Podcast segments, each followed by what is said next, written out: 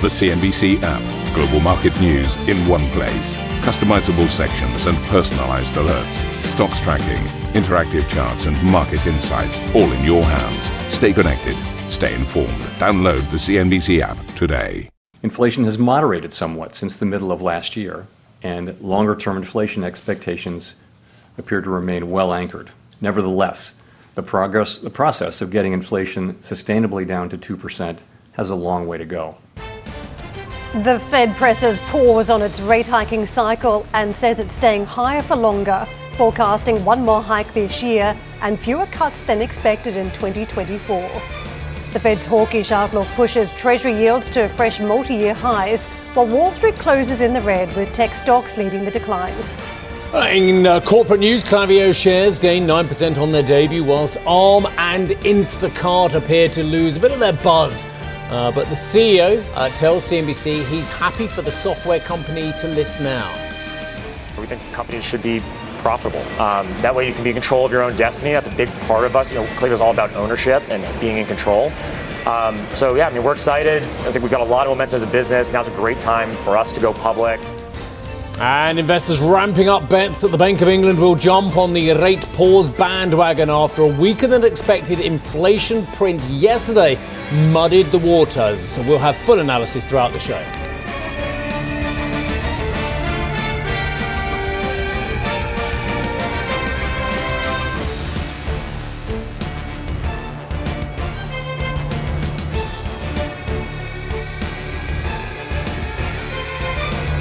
Good morning, good morning, morning. How are you? Good morning, very well, thank you. Uh, who's surprised out there?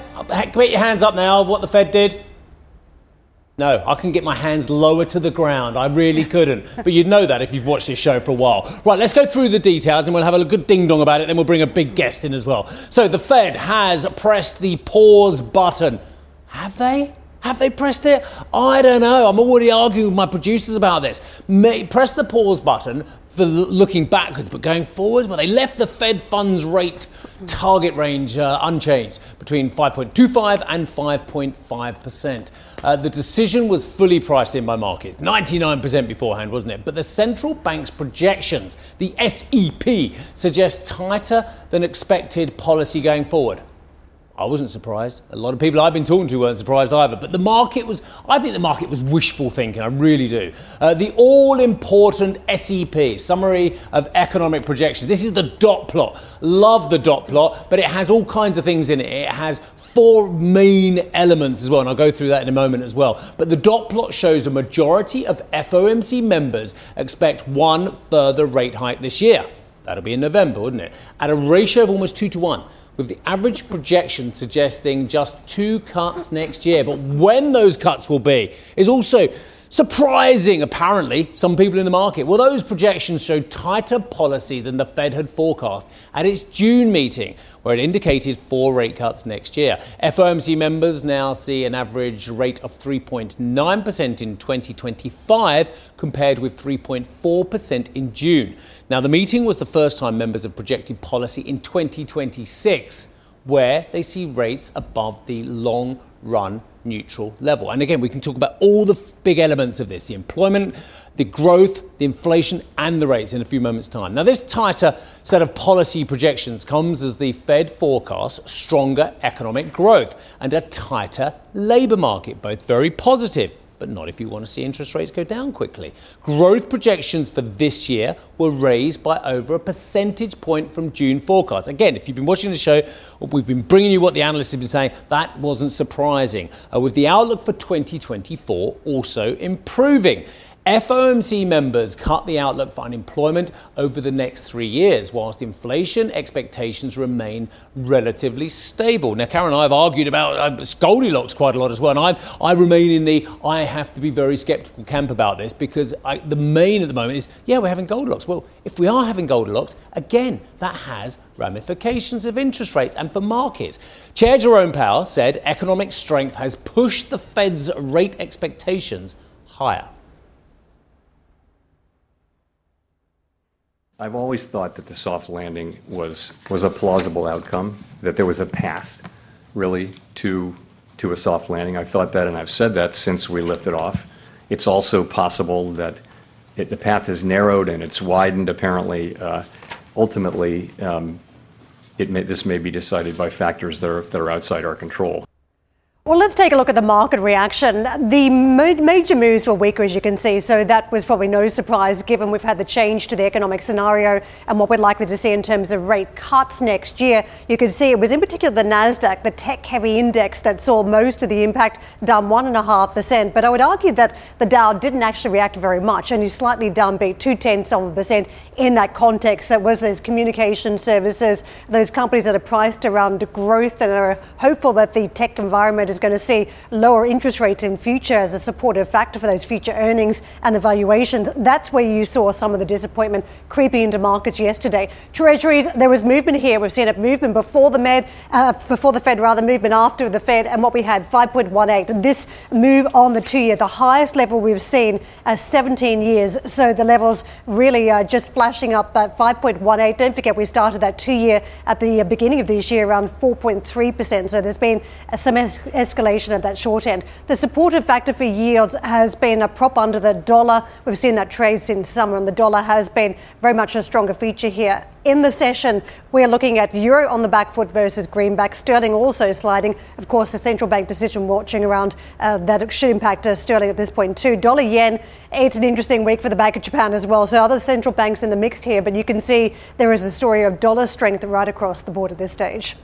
Yeah, I mean, look, there's, there's so much. The reason why I, I sit with the it's not Goldilocks for everyone is because it's Goldilocks for the economy, but not necessarily Goldilocks for those people in the market, including the very experienced lady we spoke to yesterday, Cathie Wood, who was like bemoaning the central bank stance.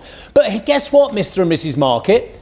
Or if you're unmarried, guess what, market? Um, you, you can't have it always. If you want a stronger economy, and I thought that was a great set of SEP in terms of the optimism from the Federal Reserve. If you want a stronger SEP, you want growth to be better, you want inflation to, to, to abate, well, albeit slowly, because I think people want to abate a bit quicker, but you want the jobs market to remain robust as well, then there are ramifications for interest rates. And I, I all along, I mean, throughout my concerns about the transitional argument uh, and now, I've said, look, if you want the economy stronger, you're not going to get the rate cuts you want. So all those expected two rate cuts in the first half of the year, that's just been blown out of the water. And hence your point, and can we get the treasuries back again? Hence Karen's point about the, the, the uh, the 17 year high for the two year note as well. Uh, 5.18, but that is still below, of course, uh, what the Fed funds rate is expected to be for this year as well. So yeah. I say to people, this is good news. This is good news for the economy. It's good news for jobs because the joblessness was cut aggressively, uh, the growth was um, uh, increased. But there was a line in there as well from Jay Powell that about 2026 being the landing time for 2% as well. Well, 2026 is still, you know, a good two and a bit years away. A, couple of points. Proceed carefully. This was something that we saw Jay Powell use in terms of phrasing quite regularly. So he's obviously concerned around the soft landing scenario and getting it wrong. So effectively tightening too much. But then, of course, the other scenario not doing enough, and you see inflation reignited. So I think it is telling you just how challenging still the job is for the central bank from here. Hence the reason we've still got that rate hike, perhaps on the agenda later this year, November or December. I want to just go back to the dot plots if I can, because for me, what jumped out on the dot plots is how difficult and how wide the dispersion is from here, which means we're very largely data dependent. The dot plot is showing you just a cluster of uh, dots around a very similar time frame here, for instance. A very similar amount is what you're seeing for 2022, right? 2023, the cluster is still quite close. As you look into next year, it broadens out and then that continues over 2025. That is telling you that it's much trickier to try and gauge what is happening with the economy the further we get out. And I think that's where some of the uncertainty comes in for investors. Something that was raised yesterday by Jay Powell, put on the tee, but also the members picked up in the meeting was that the neutral rate could be higher. And this is something we've discussed on the show before. Yeah, to 2.75 potentially. Right, or even 3% was a level that was floated around. And the number of participants that moved their expectations around neutral, that's grown over the last number of meetings. So it is something worth noting because in the past, what did you have? Well, think about the, the consumer post financial crisis. They cut back on debt. They were so concerned about all the debt issues that had blown up around them. They were cutting back on debt. Then we had low interest rates for a very long time, and we were encouraged to go out and get the biggest loan we could and lean into to uh, scooping up assets using credit. That's, of course, changed the psychology a lot. And that's very important. Right. Central banks as well fighting the prospect of deflation, so keeping rates low because they're concerned we could go into a deflationary spiral. We're not in that world anymore. We're in a world where central banks are going to be concerned about getting to 2%, then staying at 2%, not slipping into a deflationary environment. So let's talk about so that neutral rate could be higher for longer. Ramifications. I, and we spent a lot of time this week already looking at the various forms of financing, whether it be uh, sovereign loans in the in the bond markets as well, whether it be home equity loans, whether it be auto loans, maybe it be student loans as well. But the forms of financing that are going to remain higher for longer. Uh, it doesn't matter if you're an EM sovereign bond trying to raise uh, domestically or internationally a stronger US rate environment is going to affect everyone. And, again, this lazy line that only 10 to 13% of US homeowners are affected so far uh, by the higher rates. Well, over a longer period of time, that's going to extrapolate to 10 to 13% every year as well, plus all the other loans going up. And we've talked about revolving credit and we've talked about used and new car loans as well. And across the board, higher financing for longer is going to have ramifications, and it's going to have ramifications for that. I don't know if someone preempted me because that's exactly what I want to show as well. Because we're going to see a wheat and chaff exercise going on here as well. The companies that can raise money uh, aggressively still going forward, and the ones who are going to have more punitive terms. Because I would suspect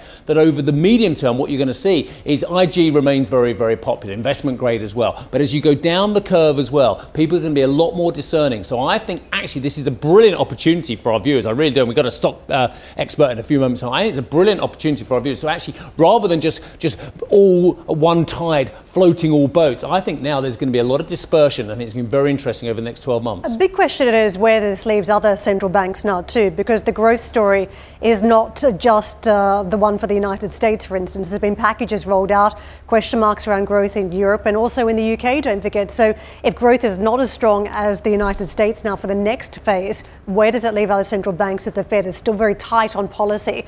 But let's take a look at the market reaction. Asian equities are also taking a leg lower following the Fed's updated outlook. JP Ong joins us now from Singapore with more. JP.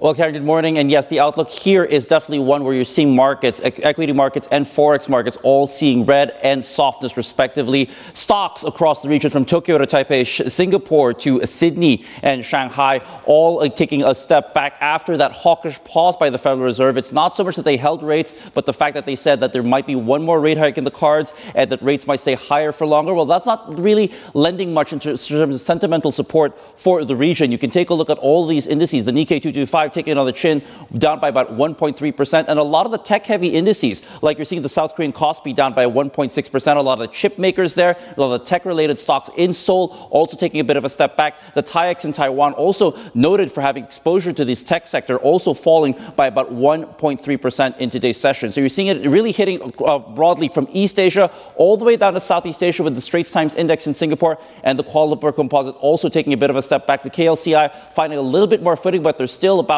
0.2% lower so far in today's session. Now, what might be more interesting to watch out for is the forex space, actually. And again, a lot of the for- uh, currencies in South in Asia, that is, also softening on the back of that uh, of the firm the firmer uh, dollar index. There is one notable exception. We want to watch out for the Japanese yen. It's looking a bit softer today, but definitely firmer than most others in the region. A government spokesperson has taken note of the fact that the yen is threatening 150 against the greenback, and he did say that once again today the the, uh, the government government itself is ready to step in and actually uh, and act should there be excessive volatility against the Japanese yen. That's also interesting because the J- Bank of Japan is kicking off their two-day policy meeting and set to make their policy decision tomorrow. They're expected to stand pat, but there might be more tweaks potentially for, uh, around the around the yield curve control policy and possibly a signal to when they might actually lift out of uh, their negative rate environment in Japan. And the Japanese yen definitely one thing to watch out for.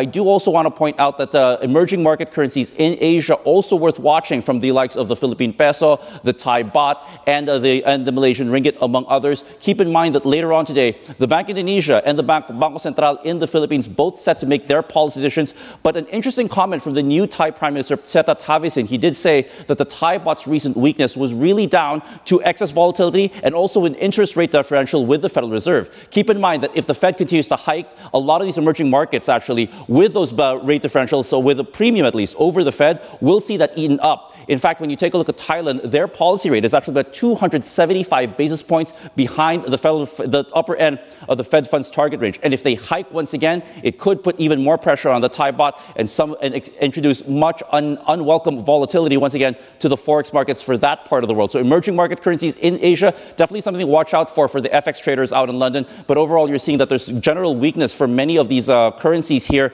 and also carrying over to equities, which isn't looking like they're getting much encouragement so far this Thursday. Back to you guys out in London. JP, excellent work. Thank you very much indeed for that analysis. I've got some great analysis now, and it's going to take it in a slightly different direction with Neal Wilson, CEO of EJF. Uh, lovely to see you. Look, I, I, don't want to go over old ground. Karen and I have covered a lot of what actually happened, but I want to just talk about this in more of a 3D fashion with the two of you as well, because you're looking at the, the, the banks and you're looking at liquidity as well, which are both key parts that neither of us mentioned there. So just take it away. Well, I would say on, on the U.S. side, you are having um, major uh, data that's showing you that loan constriction, credit restriction is happening in the background. And you have regulatory threats of raising capital requirements, liquidity requirements, testing. Um, and so, as a consequence, uh, the, the Fed, as you said uh, in the prior segment, is got you know is basically putting out a very rosy picture about where the economy is, but the actual on the ground loans being made by banks has constricted tremendously. So I do worry that they, in my view, is that he should not raise in November or December. Um, that they've done enough to calm things down and have that soft landing that Jay Powell clearly was taking credit for yesterday. So, as you look at the banks, uh, it's worth noting that the course of trade for the banks all week has been lower. In fact, we've seen a lot of pain there, even though to the downside yesterday was tech names. Banks over the course of the week have been losing a lot of ground to, to your point as to the market perception of the banks. When you talk about tighter credit, what does that mean in terms of the various different pieces of the market for at least the consumer? Are we finally going to see Main Street change its behaviours at this point? point, and are we going to see further pain for the housing market? I think you're definitely going to see more pain in the housing market because rates are historic highs. I mean, uh, you know, for 40-year highs, pushing seven percent for a mortgage. Um, now, America does have the 30-year mortgage. So that's a nice thing, but over time, that's that's that's that's constricting housing. Um, but in terms of the the um, the ability on credit, uh, you are seeing that less loans are being made, tighter tighter constriction, and so what does that mean? Banks are down like 24%. So there is an opportunity there for the brave, uh, for the punchers out there. But, but the, ultimately, who steps in in lending? It's going to be the asset managers, uh, it's going to be the insurance companies. So there are some positives out there where you will see lending. The other thing I would point out is that, it's, it, that there's two big um, acts that, that Congress passed in 2022 the Inflation Reduction Act, poor name, but, but very big on promoting renewables. So that's, a, that's an opportunity set for people to invest in. And then the Infrastructure Act, again, 2022, they have not kicked in yet. They're just starting to kick in. And on the renewables, they have a tradable tax credit. And so that, that, there's going to be a lot of manufacturing coming back to the country. So that's the positive view. But what I'm seeing on the ground with banks is constriction of credit. Um, Oh, there's so much to uh, debate with you there. Um, let me go through one point. I, will just chuck this out there. Um, I don't know if I believe all of what I'm about to say, but I'll say it anyway. Um, the banks aren't down because of what's going on with interest rates. In fact, you could argue that actually the, the NIM versus delinquency concern on uh, credit restrictions, it's a very close battle. I, I, would argue the banks are down for a, completely different, reason or certainly investment banks, because investment banks have done well out of the failures in March. Let's be honest about it, or the bigger banks, because they've seen a flood of deposits in because they are deemed safer, and they've already got the stringent rules that perhaps the regional banks should have had but didn't have, and oversight. I think the banks are down because of the market, because of deal activity, because Goldman's is struggling to generate as much fee activity, and it's the same for the others as well. But I've made that very binary. I'm sure it's not as clear as that. Well, look on the money center banks, I think you're think you're right. Um, but I think that the regulatory uh, regime in America, I say this all the time, there's three different banking systems in America money center banks, the regional banks, which just got hit brutally, and then the small banks. And small banks are the small lenders. And, and, and there's a real estate risk across all of them, for example. But in the small banks, they're doing owner occupied type real estate. It's a very different kettle of fish than big CRE you know, um, you know, where you have you have problems with, with big projects, and you Oh, just toss you the keys back. Because we've had so many people come through this desk because say, CRE, no problem at all. Private markets and their valuation of CRE, don't worry about it. It's not a thing. So uh, I think interesting you should pick that up on CRE. Well, look, higher, higher for longer, which is clearly the Fed's approach, is going to. There's going to be things broken, and the basic, you know, if you if you basically refinanced, as Karen mentioned, the low rate environment, those loans are typically five years, five to seven years. Well, what's going to happen? You know, in, when you have rates increasing this dramatically, things are going to get broken. But I think the banks are going to get hit most of that are going to be these regional banks. And I'd like to just put out one statistic. So in 2008, 2010, we had 300 bank failures, and it was about $550 billion. We had four banks, only four banks in March of this year, and it was $600 billion worth of assets. So what that tells you is the problem is not broad, it is targeted and idiosyncratic to those regional banks. And I do think the regulatory world, which affects these banks tremendously, they're regulated obviously, is going to affect those regional banks the most. So that's where you want to be not involved. But in small banks and money center, it, I think you can be involved. So steer clear of some of those regional banks. But in terms of the opportunity you mentioned before about the Inflation Reduction Act, I wonder whether that is the element that is supporting the US economy and the one element that means a soft landing scenario is possible. Because if you look at other countries, other jurisdictions, there hasn't been the same level of support, and we're now seeing growth starting to fade. So if we're playing jurisdictions, does the US jump out still because you've got that check in the bank around this fiscal stimulus? Well, at the risk of sounding like an American, I agree with that 100%. no, but the Inflation Reduction hasn't even kicked in yet, really. And it's a 10 year program, that's significant. And it's, it's half, a bill, half a trillion dollars worth of tax credits. You're going to see a resurgence of building and manufacturing of renewables in America. And one of the requirements is made in America. So, Uh, inflation. well, that, that's, that's why I would say the best thing for the Fed to do is hold pat, jawbone like they did yesterday, and let, let, it, so, let it land softly, as Jay Powell said, said, said it's doing, and let this in, Infrastructure Act come into play. That's stimulative, as well as the Renewable Inflation If Reduction you're Act. the, the uh, administration, you thought you were going to get about $300 billion, 377 top end, from this IRA, uh, as you say, unfortunately named, uh, and suddenly you're getting over a trillion dollars worth of investment. That's inflationary as far as I can see. It's a bit like shale down in Dakota or Texas. All of a sudden, the truck drivers are earning $150,000 a year. Um, that's true, but what I would say is it's going to it's going to play out over many years. It's just it hasn't even kicked in, but it's not going to just hit all at once. This is more of a longer term play. So investors, you really want to think about you know investing in the areas where you think like in the renewable area where it's going to be a longer term glide path. But it's it's very stimulative, but it's over a 10 year you know 10 year program and and, and the the uh, like the tax credit component of it is very new. They're transferable. That's a new concept where you can build a plant and you can sell your tax credit. You know, uh, so that, that's going to be very stimulative because instead of using the tax credit, you can sell it to somebody else, and, and that's going to that's going to be very interesting. tax credits is what people have been crying out for for years. Oh, it's, it's a brilliant move. Really Yeah. is So a couple move. of points here. We're talking about the neutral rate being higher for longer, which does feel as though the story we're talking around the IRA has the potential to lift those long-term neutral rates. The other point, it does feel as though the uh, central banks may not be on the same page now for the next uh, phase because you've got a very different scenario playing out in the United States. So that's quite different to what we've just been through, right? Yeah, no, I agree with that completely. And, and just think about it America and Europe are roughly the same size from, from uh, you know, population standpoint. You have 50 different tax regimes in, in the Europe. How are you going to have a similar kind of program where you have different parts of the country you know, taking advantage in the manufacturing area and cheap areas? Europe, it's, it's going to be really hard to compete with the renewable, uh, renewable credits that they've put into this act. how the world has changed. We've got to go on, but how much did you say those regional banks cost in terms of the, the, the, the concerns this year? Was it uh, X hundred billion? it? 600 billion. Okay, how about this for context? For all of you lot out there, because I'm the only one old enough to know this, possibly Neal. well, it's one of the benefits of Geoff going. I'm now the oldest person in the room. Um, 1995, the world was shaken by Barings' collapse. Remember that one as well? Nick Leeson. In fact, it was Geoff Cutmore who chased him around Singapore and found him. Uh, 1995, Barings' collapses, massive ripple effect. Yeah. This time around, four regional banks no one had ever heard of beforehand outside of the US as well, $600 billion. How much do you think Barings cost in unrealized losses in 1995? It barely scratched the side on a billion bucks. Wow. Just shows you how lot money's changed. Indeed. The scale of things nowadays is much more terrifying. Neal, we love having you on. In fact, we love it so much that one of these days they're going to let you come in at seven rather than six. but in the would- that would be meantime, in the meantime, the producers are going to be brutal and keep you on the early shift. Anyway, but lovely to see you. Thank you so much indeed for your time. Neal Wilson, CEO of EJF. And let me just tell you, for more on what's uh, changed in the Fed's latest statement and what it could mean for markets, check out CNBC.com. We've got loads of copy on there. Meantime, coming up on the show, FedEx delivers as a hefty beat on first quarter profit sends it soaring in after hours. The Bank of England tries to thread the needle after Wednesday's surprise CPI print upends rate hike bets. Plus, JD Sports posts its first half scorecard before markets kick off. We'll be speaking to the CEO, Regis Schultz, at 9.15 CET. Don't miss that conversation. It's a first on CNBC.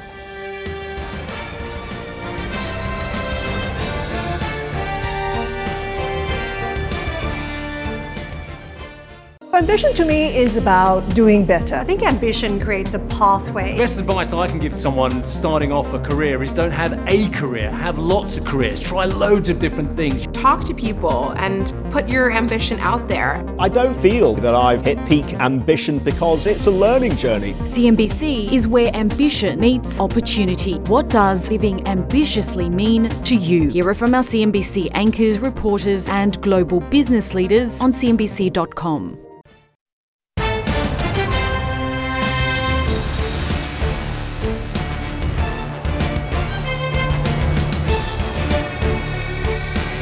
FedEx shares rose in extended trade after the company beat on profit expectations in the first quarter. The global delivery company reported a 32% jump in Q1 earnings, with EPS coming in at $4.55 per share versus the 371 anticipated. Now, FedEx also said it added customers from rivals UPS and Yellow. I just, I know, we, I know people are obsessed by Klaviyo and all Instacart. I don't actually don't care about them so much as I care about FedEx. Yeah. The reason I care about FedEx test of the is because it's a massive metaphor for the economy. And, and, and a beat like that just underlines what Jay Powell is saying. It's the marriage of the corporate and what the overall macroeconomic view is. Look at that. 6% rally. I, I don't know if we can get a longer chart, but don't worry if we can't. But I just think that's really interesting that the company's beating so aggressively and, and the market's saying, well, hang on, this is great. But market share gains too, so it's about individual You- execution, and that is true. cycle. That is yeah. absolutely spot on. But uh, let's get to Klaviyo. Yeah. The shares did rise 9% following the company's debut on the New York Stock Exchange. The marketing automation company became the first notable venture backed software firm to go public in the States since 2021. Klaviyo priced 19.2 million shares at $30 each in its float. One of Klaviyo's biggest backers is Shopify, which owns nearly 11% of the company's shares. But CEO of Klaviyo, Andrew uh, Bialecki, has told CNBC the firm is expanding to attract other customers. We also do that with a lot of other platforms, uh, both in retail and even outside of retail. Um, you know, we just we love working with other software companies that really complement Klaviyo, that are kind of they provide you know the that you know that uh, the payment, the back office, and we try to help with the customer experience on the front end.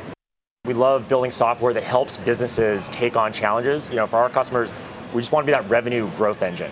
Um, so we feel like we give them the tools to help grow their business and do it in a really durable way. Thank you for listening to Squawk Box Europe Express. For more market moving news, you can head to CNBC.com. Or join us again on the show with Geoff Cutmore, Steve Sedgwick, and Karen Tso, weekdays on CNBC.